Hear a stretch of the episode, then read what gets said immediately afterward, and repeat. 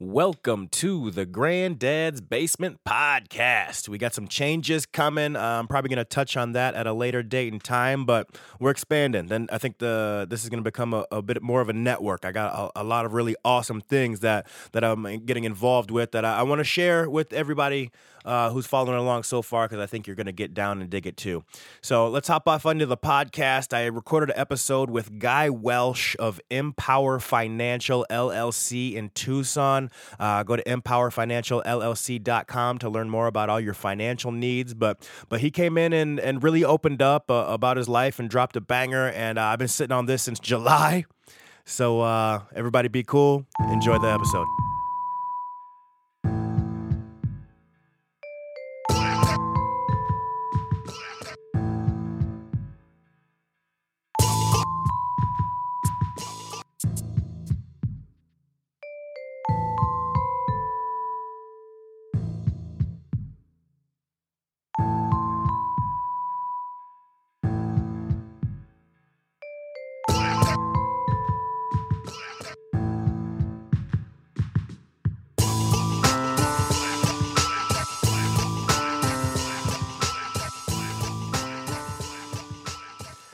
Think this is the coldest day that I've known you. Mm-hmm. And you're wearing short sleeves and not a suit for the first uh, time. Isn't that the craziest thing in the world? I thought the same thing when I woke up. I was going to tell you, I was like, damn it, he has a lunch to go to after this. I don't want him to wear a suit in the basement. Guy's always wearing a fucking suit, man. So I'm glad. I'm so I, happy you're not in a suit. I dressed down a little bit. I'm in a golf mood, so I felt like I wear a little polo action. I'm always in a golf mood. Yeah. I find that golfers are the best dressed athletes, and I got like an athletic build and huh? grew up playing sports and whatnot. So just keep it real. Just be like, whatever. That's right. Plays down as Tucson business. So you could. We're good. Good. Did you watch Koepka this week? Mm-mm. You didn't watch any of the, the, the championship this weekend? Brooks Koepka, golfer. Oh no, I was just watching NBA playoffs. Oh. Yeah, I didn't watch any of that. Mm. My okay. bad. he won though. He I did. saw I saw some highlights on ESPN. Yeah, commanding. He he won it in commanding fashion. Got close though at the end. Right on. So, man, thanks for coming to the basement, dude. Hey, thanks for the invite. I uh so we're not even released yet.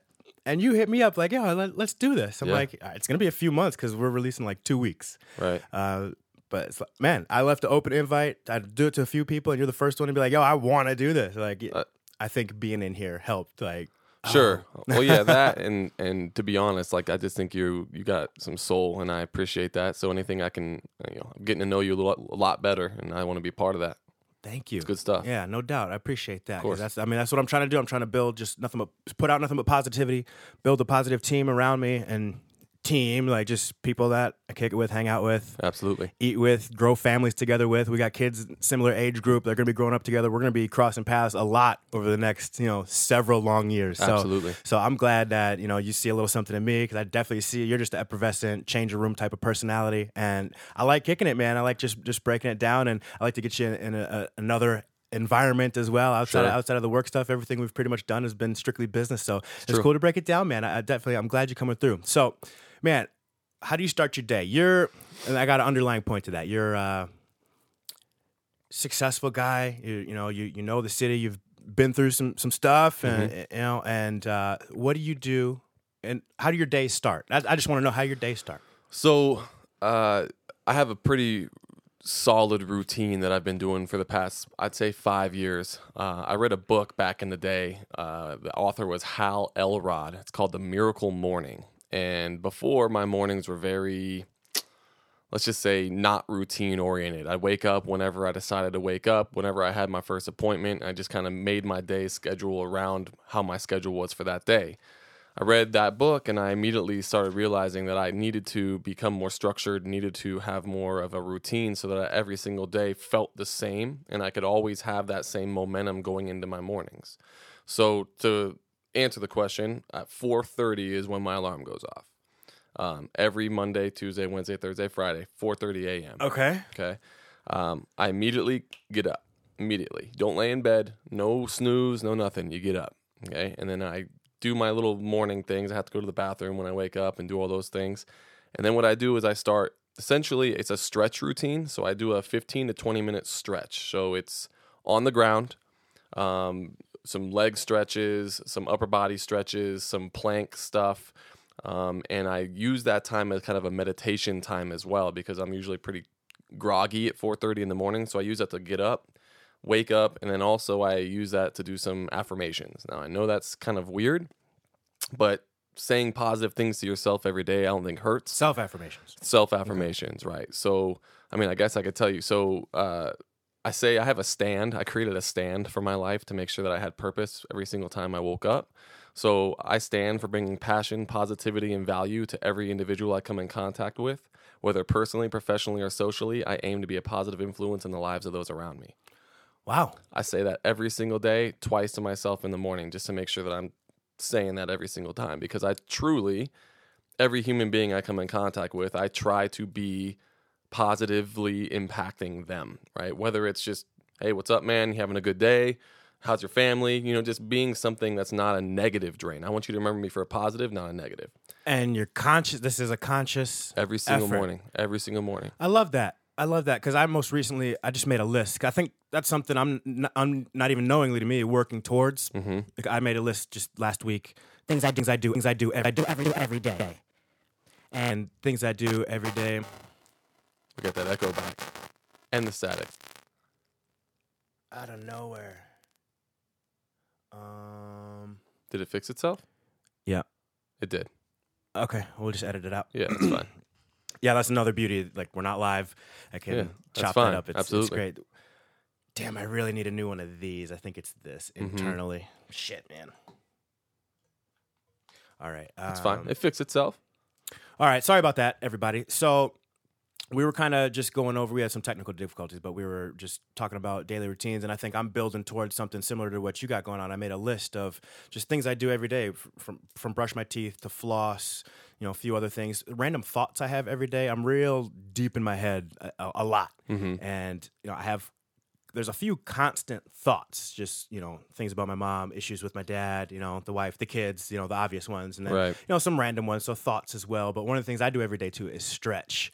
I am not a 4:30 wake up kind of guy. Never have been. Military, 14 years didn't instill that in me. I'm a if it's in the morning, I'm walking in at the time things are happening. It- It's rough. I've just always been like that. I'm a natural. Not like I tired all day yesterday. Was all last week's had pulled late nights up past 1 a.m. to it. I'm a 4:30 a.m. go to sleep kind of guy.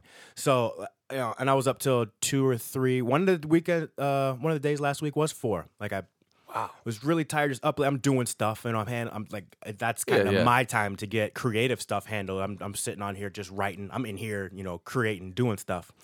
But I've never been that morning person. But I do do before before bed. I do an intense, rigorous stretching routine, and I'm a big stand up comedy fan. So I usually got some comedy on in the Okay. headphones. Just, but sometimes it's too funny, and it, now I'm like I'm in my bedroom, the wife's sleeping, cracking the baby's still young enough. He's in the room, so I'm like, all right, I better turn. This is too funny. Let me just let me just focus on the stretching and actually get that mind muscle connection and Right. stretch out those muscles. And it's more than just the motions of stretch. Actually getting in, feeling the stretch. Mm-hmm. And I think that's. I think that's real because you grew up an, an athlete playing sports and you played at a high level at some point. I'm gonna come back to that Yeah. but you build that that muscle density. There's just a deep muscle natural density you have throughout years of activity, and whether that be manual labor, working, weight room, you know, playing sports, whatever anybody's background was. Yours is sports, mine was sports and weight room and manual labor. You know, Jesus, and uh, when I instituted stretching, I haven't worked out in a while. Like actually gone to the gym, worked out. I mean, by gym, it's in my garage with kettlebells. I just cleared out some space so I can get back into it. but man, I'm still I hit green smoothie every morning Nice.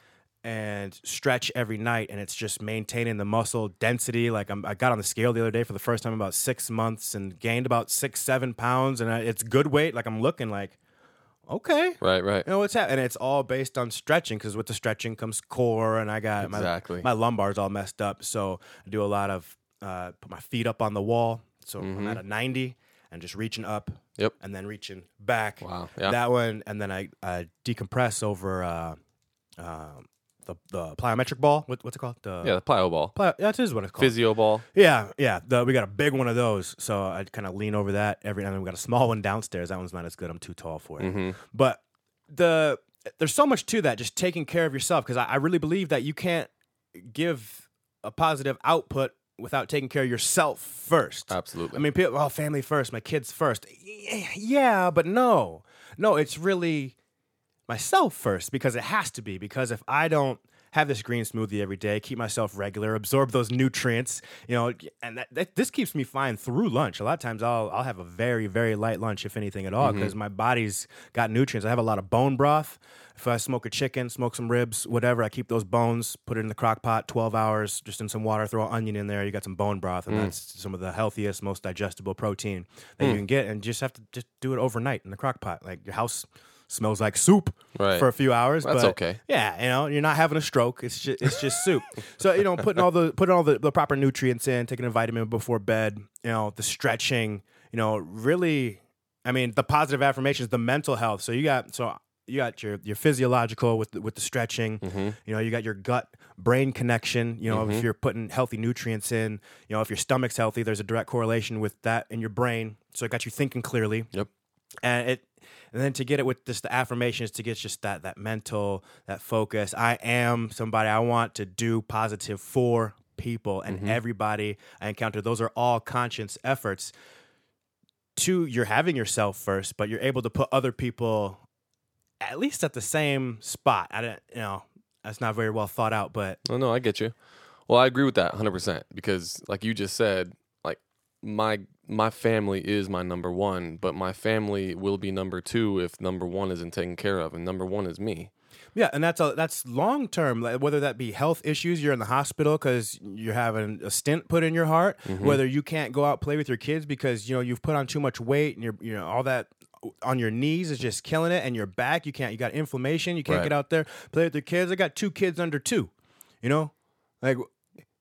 And our kids are a, a month like apart in their respective Exactly. ages. How old's your oldest? Uh, he's what he's 2 years and 3 months. Okay, so he's Right. three, four, four months older than my son, and then I think our babies are a month apart. Yeah, cuz mine's going on 7 months right now. So he'll be 7 months this next month. Okay, so there, so mine's two. So there, so our kids are like both four or five months apart in their We got so they're two gonna be, kids under two and a half years old. yeah, they're gonna be. I mean, they're literally gonna be growing up together, going to school together, playing sports with and against each other. So that's gonna be fun. That's gonna be fun. So talk about just parents, parenting, being parents, being dads. What was your parental influence?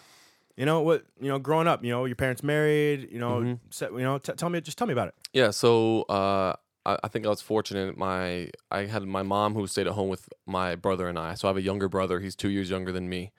Um, so we were very lucky to have my mom be able to stay home with us. Uh, with that being said, though, my dad was working quite a bit. So uh, my father was was around, right? But he was working a lot, right? So I mean, even on Christmas, he was an air traffic controller. Okay. So he was a very he had to be at the office. I mean, when you're controlling airplanes, right, you need to make sure that you're taking care of your job because it's a, a pretty stressful job as well. very intense, very stressful. Lots of lives in the world at at risk. Yeah. Air traffic control. It's it's it's very serious. So how how was that stress on his job when it got home? It definitely, you know, my dad is not a lover. Uh, he's a very he, he grew up mil- military family. Um, he was army uh, for four years, and so he's very regiment, very not a lot of touchy feely stuff. Very, I'm teaching you with my words, and I'm teaching you that I love you with my words. I'm not hugging you and showing you that I love you with touch. Um, so growing up, I didn't have a lot of touch from my father. So my mom is where really where my brother and I got a lot of that from. So my influences are from from a loving standpoint. I got a lot of that from my mom, um, and then my dad. He's taught me a lot about um, how to how to think first before you take actions. How to not jump into things. How to get don't get overwhelmed by emotion. Right. My dad is a very emotionless human being. Um, now that he's retired, I'm trying to get some of it out of him because I think it's in there, but to no success at all yet. Uh, Not yet.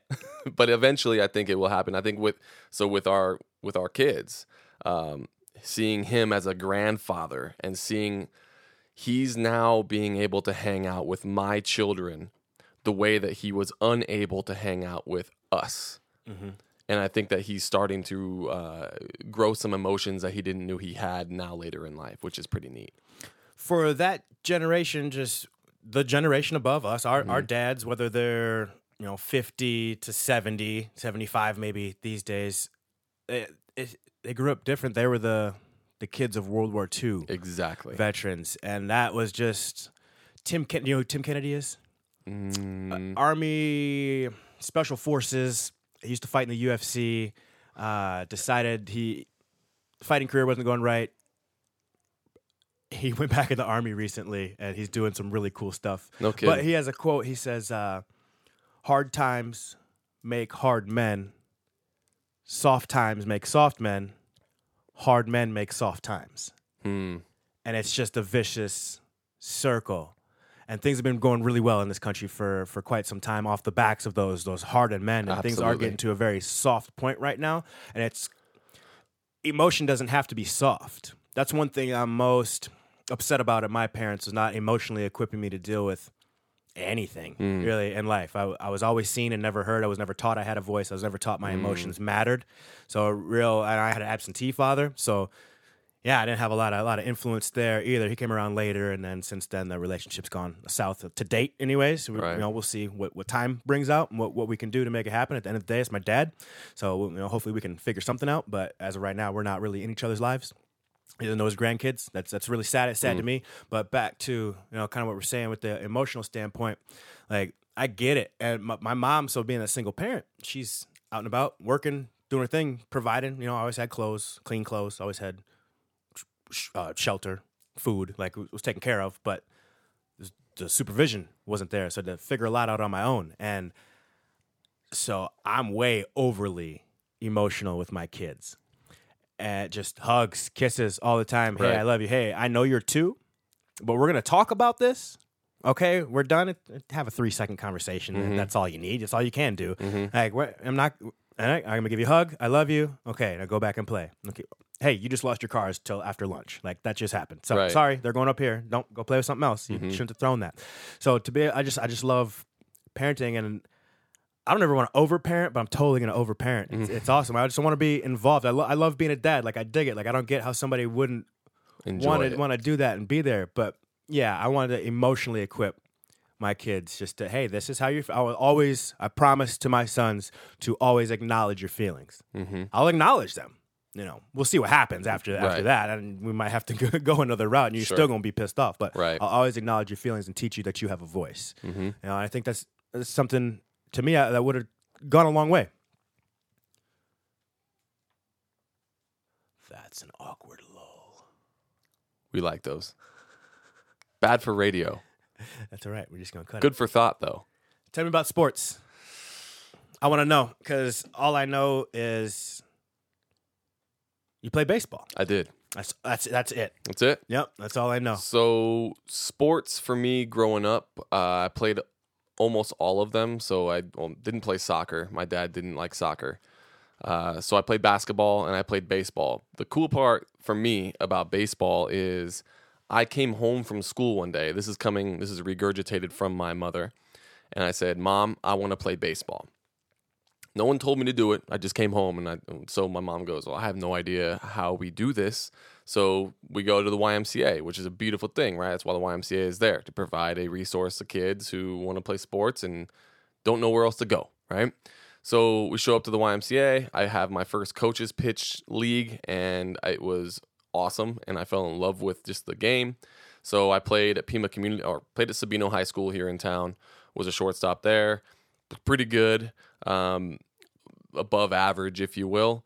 Went on to play at Pima Community College because I was a very small high schooler, believe it or not. Really? Yeah, I was probably five, eight, buck sixty five, soaking wet. In, uh, in y'all s- can't see guy because you're listening to this, but uh, guy's like 6'2", 215. That's- that's about right. With some big meat eaters on him. yeah, it's uh I so I went to Pima because I was small and my freshman year at Pima, I'm not kidding you, I grew five inches and gained 35 pounds. I was a late bloomer, very very bit. late bloomer. Late. My whole life, I was a late bloomer. I didn't have I didn't have armpit hair till I was like 18. I mean, it's crazy stuff.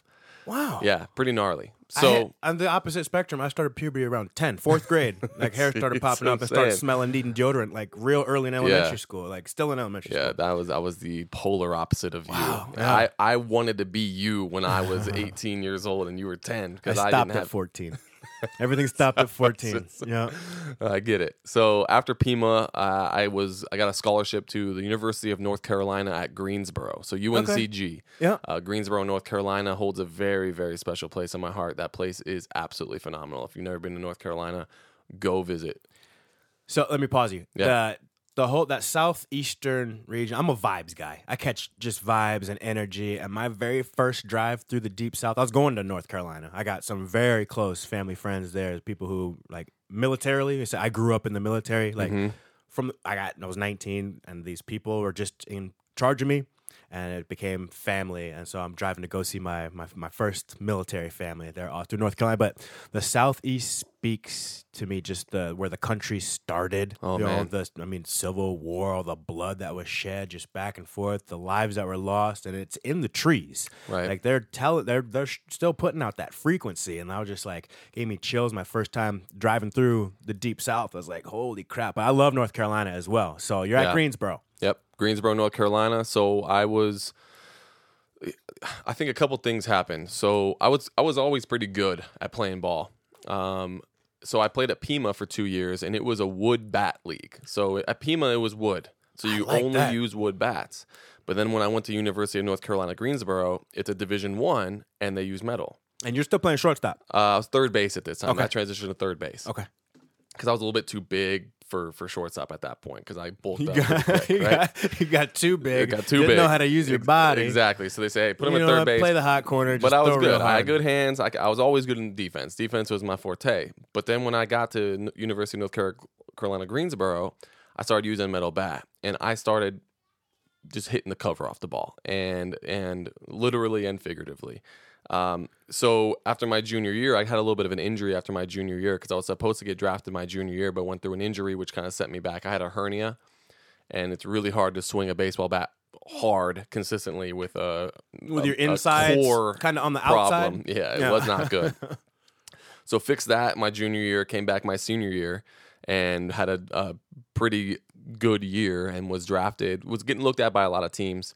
Inevitably, was picked up by the Seattle Mariners. So the Seattle Mariners picked me up in the 18th round, um, and I got shipped off to Peoria, Arizona for because when you get the draft happens in early June, and the the season for the minor leagues has already been going on for a couple months. So they kind of ship you over to Peoria and then figure out where you're going to be going. Um, so I went to rookie ball, then I went to an A ball team that year, and I finished out that year. Went and played the next year in A ball, and then the next year is when I was in Double A, and then I broke my leg uh, off of the field, and that kind of ended the baseball. Where? Uh, Where'd you break your leg? Uh, Kennewick, Washington, is where I broke my leg. Uh, what, what upper or lower?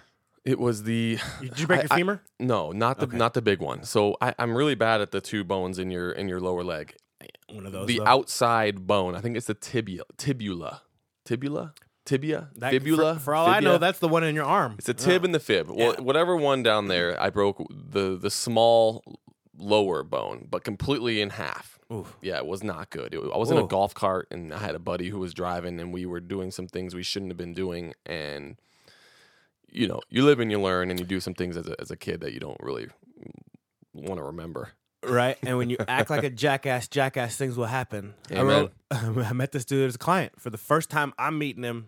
Uh, I said, well, "What'd you do to your leg?" "Well, I was doing this on my bike. I was like, "On your bike, your mo- motorcycle, crotch rocket?" He's like, "Yeah." I was like, "Oh, you're acting like a jackass." hmm And he was a Marine Corps veteran, I'm an Air Force veteran, so it was Mhm. just like, what? I was like, he's like, "Yeah." I was like, "Well."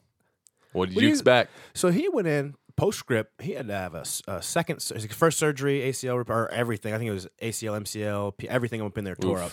So got that, and then he had to have a second surgery on it. It didn't go well, and I haven't heard from him since because he's like real depressed about it. I think there's talk of maybe he needs to lose his leg. Uh, Oh, so man, yeah, that's it's real, real sad. Just like damn, but act like a jackass. Jackass shit happens. so you break your leg. So I broke my leg, and that's a whole nother story. But so I broke my leg in Kennewick, Washington. But because I was still property of the Seattle Mariners, the the doctor in Kennewick, Washington, was unable to fix the actual break that moment.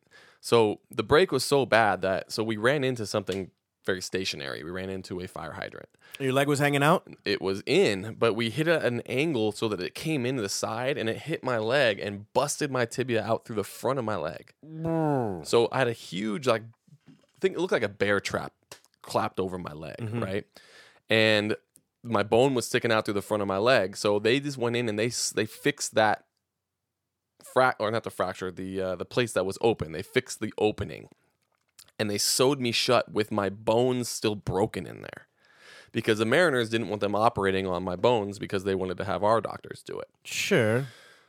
So I'm sitting in Kennewick Hospital, and they let me. I had to sit there for five days, and then my mom flew out from Tucson to Kennewick, picked me up. We had to hop on an airplane with my broken leg to fly to Tucson Orthopedic Institute to where they had to open my leg back up, do the actual fixing the bone surgery, and then I was out of surgery. Let me tell you this being carted around an airport with a fully, completely shattered leg and going on an airplane, I was that guy on the airplane where you saw like three big dudes picking me up and carrying me up the airplane because Kennewick is a small airport. So they they didn't have like a, a jetway. You had to You're go on on, the the, tarmac yeah. and then get carted up on these and and I'm sitting there and my leg could not be bent. So I'm sitting in the middle of the aisle with my leg out and you got people like, you know, people don't really know what's going on. So, you know, you get people accidentally hitting it. And more importantly, I was just comatose because I was on so much medication. Right. Um, but that experience was it changed my life for sure. Um, they, everything happens for a reason, right? Whether you believe that or not, whatever it is, it, everything happens, and I think how you react to those things is what makes you who you are. So when you're looking down at still in the golf cart and you see your leg Oh popping out of your leg, first thought is I'm not playing baseball anymore. no! First thought was, what do I do? Because we were in the middle of nowhere, and it was 3 a.m. Oh, I just assumed you're playing golf. So No. you're roaring on some jackass shit. Yeah, that's Okay. some real. I like I said, I I love to tell the story, but it takes like an hour because it's a We'll fun story. We'll come back. We will. Yeah, we'll come back. uh, but yeah, like some real jackass stuff. And I look, I well, so I just and the crazy part, I just I just got these brand new all white Jordans. They were so fresh, and I had these jeans on, and I looked good, right? Because we were going, we were out, Yeah. and I look down, and my all white Jordans are all red because of the mm-hmm. because mm-hmm. it my bone was sticking on my leg. So I went to go step out of the golf cart, which I had to go out of the driver's side because the passenger side was blocked by whatever we by what we hit. I didn't know at the time, but it was a fire hydrant. I go to step out of the golf cart because all I felt was my leg numb. And I didn't mm-hmm. see it yet because my pants were down, and I stepped into just mush, like you know, like a, oh, you know, you step into it, Oh. and I said, guys, this is not good. not good. Not good at all. No. And then the ambulance had to come. My two buddies who were with me, they went to jail um, because we had commandeered a golf cart Yeah. from an apartment complex Mhm. because there were no taxis at the time. So we figured we'd just take a golf cart back to the hotel. Yeah. Yeah. So that's what happened. Completely logical. Yeah, that was good. So that's uh I just when it happened, I really can't remember exactly what my first thoughts were, but it was like I think it was like, "Oh my god, what are we going to do?" And then, "Oh my god, how bad is this?"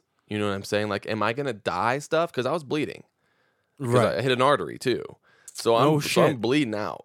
And I'm There's an artery that low. yeah, some, there's some arteries that are going through your. I don't know if it's like a main artery or like or some veins or things like that. Whatever it is, it, I I was bleeding out Wow. not like aggressively, but let's just go ahead and say, I mean, blood was running down the sidewalk into the water main. Yeah. Right. So I'm looking at that and I'm going, what is this gonna do? Like, what do I? How do I? What do we do? And my buddy's like, well, we just gotta call the ambulance. So we called the ambulance. I'm just God. I remember the first thing I asked the guy when I, the paramedic when I got in the ambulance was like, am I gonna die?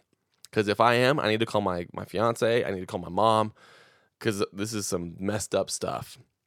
And they said, you're not gonna die at all. You're fine. You're like we got you hooked up now. You're it's not a lower leg die. injury, We're- sir. We're not gonna die. But it was pretty bad, Right, man. yeah. Like so, when I saw it, it was just like holy, like so much red And bone. and bone. So And bone marrow. yeah. So the probably the worst part about it was calling my uh, fiance um, and letting her know what had just happened, Mm-hmm. and then calling my mom, um, which was equally uh, awful. You don't want to make that call. Damn. So your mom comes up. Did your fiance come up? No, I told her to stay away. So I didn't see my fiance for three months after. Really? Yeah, I did not want her to see me in the state that I was in. I'm not Just- kidding you. I was, I was, I was on so much opioids and and and all the drugs that you can get because the strongest drugs. Because I had a completely broken leg inside of a sewed up wound. My skin was like yellow. And you're what, 23, 24? Shoot, yeah, 24. 24? So where were you at with as far? I mean, there you got on these pills and like you need them. Mm-hmm. Where were you mentally? Like you, you're. I mean, you seem pretty self aware guy. Like maybe you were even self aware then. Mm-hmm. Where, okay, I don't want you to see me because there's I- a, there's something for me. There's a problem. This isn't I couldn't me. Mm-hmm. move. Like I, I was immobile for four months. I mean, I was bed stricken, bedridden, bedridden, Bedridden. and stricken. I, I was of struck to my bed Yeah. uh, for a very long time, and it, was I was not in a good spot, man. Like really, really not a good spot. Like recontemplating my whole life, understanding what comes next, what happened, like still understanding why did this happen? How did it happen? How did I end up here? Where do I go now from here? And does my wife, my fiance, still want to marry me when I'm not a baseball player anymore? Does she? There was a lot. Uh, if it wasn't for my, if it wasn't for my brother, I don't think I would have been able to make it out of that mental spot. My brother was he just graduated from U of A that summer. And I spent that whole entire summer with him. And that was the best summer of my life uh, to this day. And he profoundly impacted the way that I think, the way that I understand how life should work. Um, and he saved me. I don't know if he knows that, but he did. By just quality time Mhm. being there. Yeah. And I just got to, he was so positive, overly positive with me and, and making sure that he understood that he, that guy, we love you for you. We don't care if you play baseball. That's not what defines you, right? Because think about it, man. 24 years, all I was doing was playing baseball. That's all I was good at. Yeah, and your brain's not formed yet, so your brain is has been forming around Baseball. baseball. Exactly. So when you take that away from somebody, uh, I, I I had a hard time getting over that. And So it got dark. oh yeah, For a I've always time. been a positive guy, Yeah. and so it wasn't like to the point where I'm like, oh, you know, contemplating like, what am I gonna do? Like, do I need to end this? Right? It was never got there, Mhm. but it was. My life is over. I'm I'm not gonna recover from this. Uh, I have no idea what I'm gonna do with my life. Wow, but you did. Well, thank God. So you don't have to lose your leg. You don't have a cane. You know, you're getting kind of rehabbing. You get to a point where you're, you're walking again, and then, I mean, how did what did what did you decide? How did you get? How did you turn it around? So If you're in the if you're in this lowest of low, Yeah. where your passion is ripped away. Like Mm-hmm. I played baseball, not at, not at the high of level, but I played baseball for a very long time. I love baseball. Mm-hmm. I will watch baseball and fighting. Those are my first two before football, before basketball. I, a zero-zero game is just as exciting to me in the bottom of the seventh as a five-four game going into I the love it. ninth is. Like I Awesome. love baseball, like the purity, big league, just stuff, just good, love it, Ah, love I, it. I dig it. So that, and you're okay. What am I gonna do? This is now gone. You know, damn. Only Was thing the I finance thought, world next? no, no. I so I went straight to co- went back to co- coaching because that's the only thing I knew. So I started doing some private lessons and I started doing Okay. some some work within the baseball world. Entrepreneurial. Yeah. So I also uh, took on the head coaching job at Rincon High School. Okay. So I was a head coach at Rincon High School, but while I was doing that, I left college about three, about two semesters early um, to go play ball. So I also re-enrolled at back at the University of Arizona to get my degree. Okay. Now, my degree originally was in communication, so I just transferred all my stuff from Pima, from UNCG, all the way over to U of A, and I went to two semesters while I was rehabbing and finished my degree from University of Arizona. I think that is what got me a little bit more confidence. Uh, I was able to go to class and still be who I was and still be confident in my ability to show up and take a test and show up and do this. And then you get the satisfaction of graduating, right? Whether that's means anything or not these days, right? For me, it was like, okay, I could accomplish something still, you know? So I got my degree, and how I got in the finance world, man, I got a random call one day. Uh, a, a recruiter from New York Life called me and said, hey, guy, uh, I came across your your resume online, which I don't even know how my resume was online. To be honest with you, I didn't put it on there. Brother got you, Uh, hooked you up. and he goes, "I re- I see you have a baseball background. I I'm gonna send you a personality profile. I want you to take it." I took the personality profile. The guy called me back five minutes later and said, "I want to invite you in for a first interview." I went back in there for three interviews, and I said, "You know what? This is an amazing opportunity. I'm gonna run with this." So that's what started my career in the finance world, and that was God nine years ago. Right on, man. So I mean, it was. I'm not a finance major. I'm not a. a I never had any finance background. I just fell in love with what I was able to do in people's lives. Uh, at the very beginning, I told you kind of what my stand was. What I want to make sure I'm bringing a positive impact into into people's lives if I can do that on a daily basis, I, when coaching, I was able to teach kids things that they were unable to get because I had the experience and I had the wherewithal to help them understand how to apply it to their current situation, right? In the finance world, I'm able to sit down with people and help them see or learn things that they might not have understood or make things easier to understand and bring a positive impact into those families' lives. Everything that I'm going to be doing and everything I, I plan on doing in my life has to have that. If it doesn't, it's, not going to fit me. It's not going to allow me to do what I can do, and it's not going to allow me to make the impact that I know I can make in people's lives. So I think that finance is a perfect way for me to still be cool. Uh, I don't know, you know, like I can. I don't want to be that stuffy, always wearing a suit, always wearing a tie. Uh, you have me in your house, and I, and I'm I'm like a MIB, like Men in Black, right? Like I'm I'm showing up there, and I'm like, I don't want to be that guy. Like I want it to be I still want it to be fun. I still want to be the normal, quirky, witty human being that I was meant to be. But being able to apply some knowledge and education in finance and, and being able to maybe to have a conversation with people that otherwise wouldn't have allowed me in if I was that stuffy guy. Mhm. Right. And that's kind of my approach is I want to make sure I can be myself and let people know that it's not scary and you can talk to me and I'll be just as cool as if I was talking to you at a bar at nine thirty at night. Yep, and you have the ability, which I think I have as well, to have a business relationship and a personal relationship with somebody, and have. I mean, it's it's a tough delineation to make sometimes. Sure. but it's it's there. Sure. you know, and I think that you do that in your business. I want I want to hit a couple more things talking about. Yeah. So you you give back to people, and we're gonna start wrapping up here in a second. Yep. But uh, you you have the death talk a lot I do. with people, Mhm. and I I just presume to varying levels of response. Mhm. You know, so what is because you you bring this up, you talk to a lot of people. You know, you're you're trying to do retirement planning. You know, Mhm. and part of retirement planning, family planning, is having you know life insurance in line. And when you're talking about life insurance, you're talking about somebody dying. Yeah. So when you get you know a husband and a wife together, no matter what the age, whether they have kids or not, like is there the acceptance versus avoidance? Like, do more people avoid the conversation? I mean, I'm not like even right now. We're avoiding a conversation. Sure. So, and not you and I. I- Yeah, yeah, no, I get it. In my household, for those of you listening, uh, uh, Right. my wife and I were trying to get some things in order, and there's, you know, there's some avoidance there. People are really hesitant, and I, you know, I guess like scared would be the underlying reason as- Right. as, to why. So, so does that happen a lot? You know, are there a lot of people accepting of it, open to talk about it, or is most people just kind of scared to death? So, well, I think everyone's afraid of death uh, to an extent, whether it's fear or or lack of of understanding or lack of wanting to breach or you know have that conversation. But uh, here's what I, here's how I'll break it down: is I have that conversation all the time, and to me, I'm a little bit numb to the conversation because I have to be because I'm a planner and I can't let emotion get in the way of helping people understand things that are important. Now, if it's not important to somebody, that's fine, right? I'm but I'm still going to have the conversation. If it is important, here's what I've here's what I think what I've seen.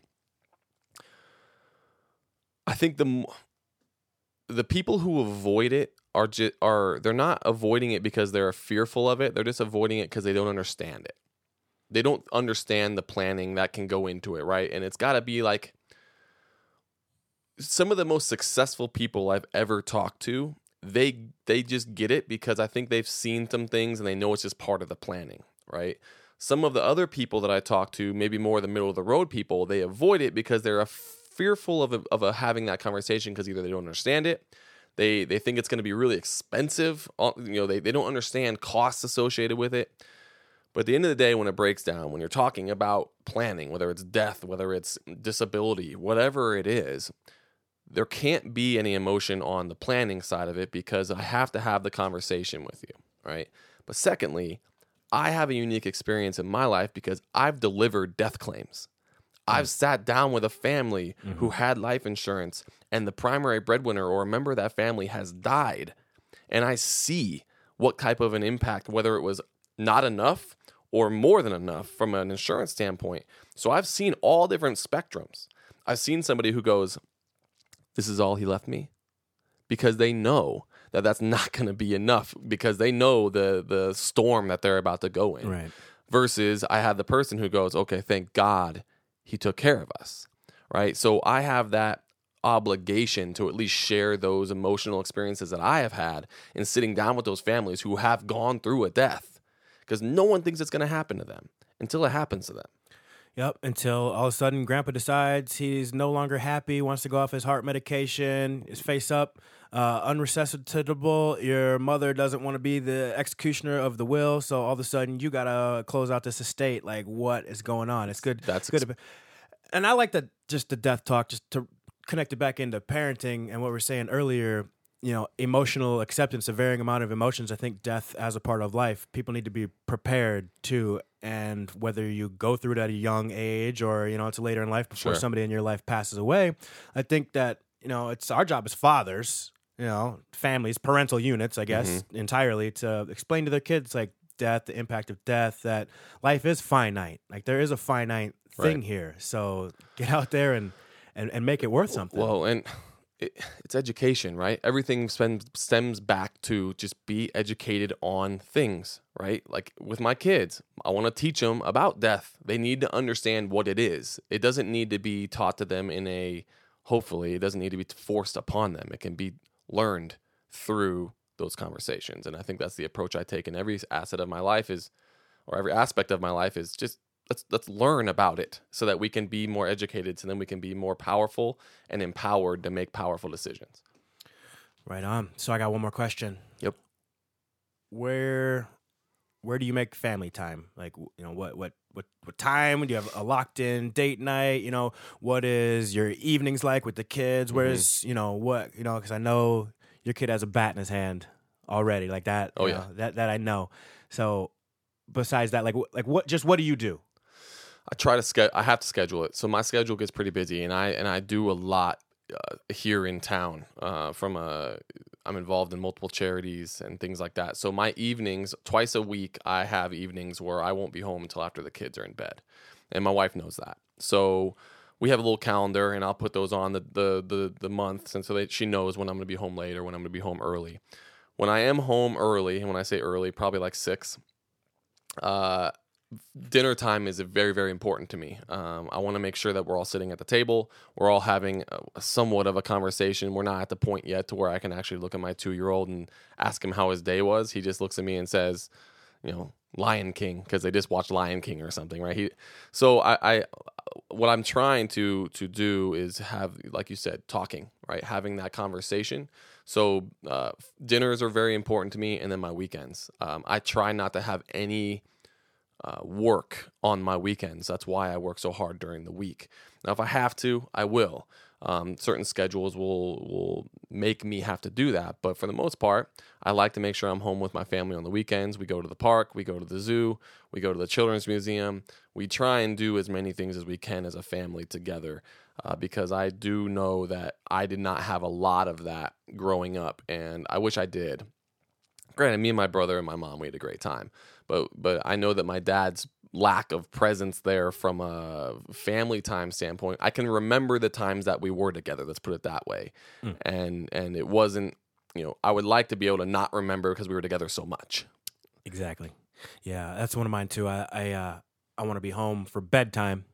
Yeah, that's important every night, and I'm working on getting the late night. I mean, we're in a transition is real. So Yeah. we're we're figuring out. We Yeah. just figured out how to have the one kid get used to get used to this one, learn his personality, fi- figuring everything out. Okay, his his structure, and then we bring another person home, just as we figured the first one out. Oh, I know it. and now it's just it's it's a whirlwind. Fortunately, my wife she works for a place. They're taking great care of Mm-hmm. her. You know, they're like, uh, come back when you're kind of ready. Like a loose three months. The last one I think she got four or four and a half month maternity. They're, great. They're like, uh, just come back October second. First, it was uh, you got to start your project fourth quarter. So Right. uh, but yeah, we're, we're good till then. And they're kind of doing the same thing this time. They're like, yeah, just uh, whenever we got it. That's like great. She's, I think she's more interested. When I what I see the way that they treat her compared to the rest of the employees, she doesn't get how special she is in their operation. Hmm. Like they, no, people don't get that kind of treatment that that my wife gets, and That's they, great. they do not want to lose her. She's well compensated. It's and gets to work from home. Yeah, you know? that's- she's got. her- Hey, when Boston goes to Minnesota, Tucson goes to Minnesota. So Mm. that's that's kind of her rules. But man, I uh, I appreciate you coming through. Let's get out of here. Uh, I definitely want to circle back. There's some more things I want to go in, Sure. tackle, man. I, I appreciate the love. Uh, I love uh, everything, e- everything about you, man. Uh, Hey. Most definitely, I'm looking forward to, to keeping this going, growing these families together, getting to know you a little bit better and more as time goes on. Absolutely. man. It's an open door or in the basement at all times. Um, I appreciate the invite and I appreciate the opportunity, man. I really do. Yeah, let's get out of here. All right, bro. Dude, heck yeah, man.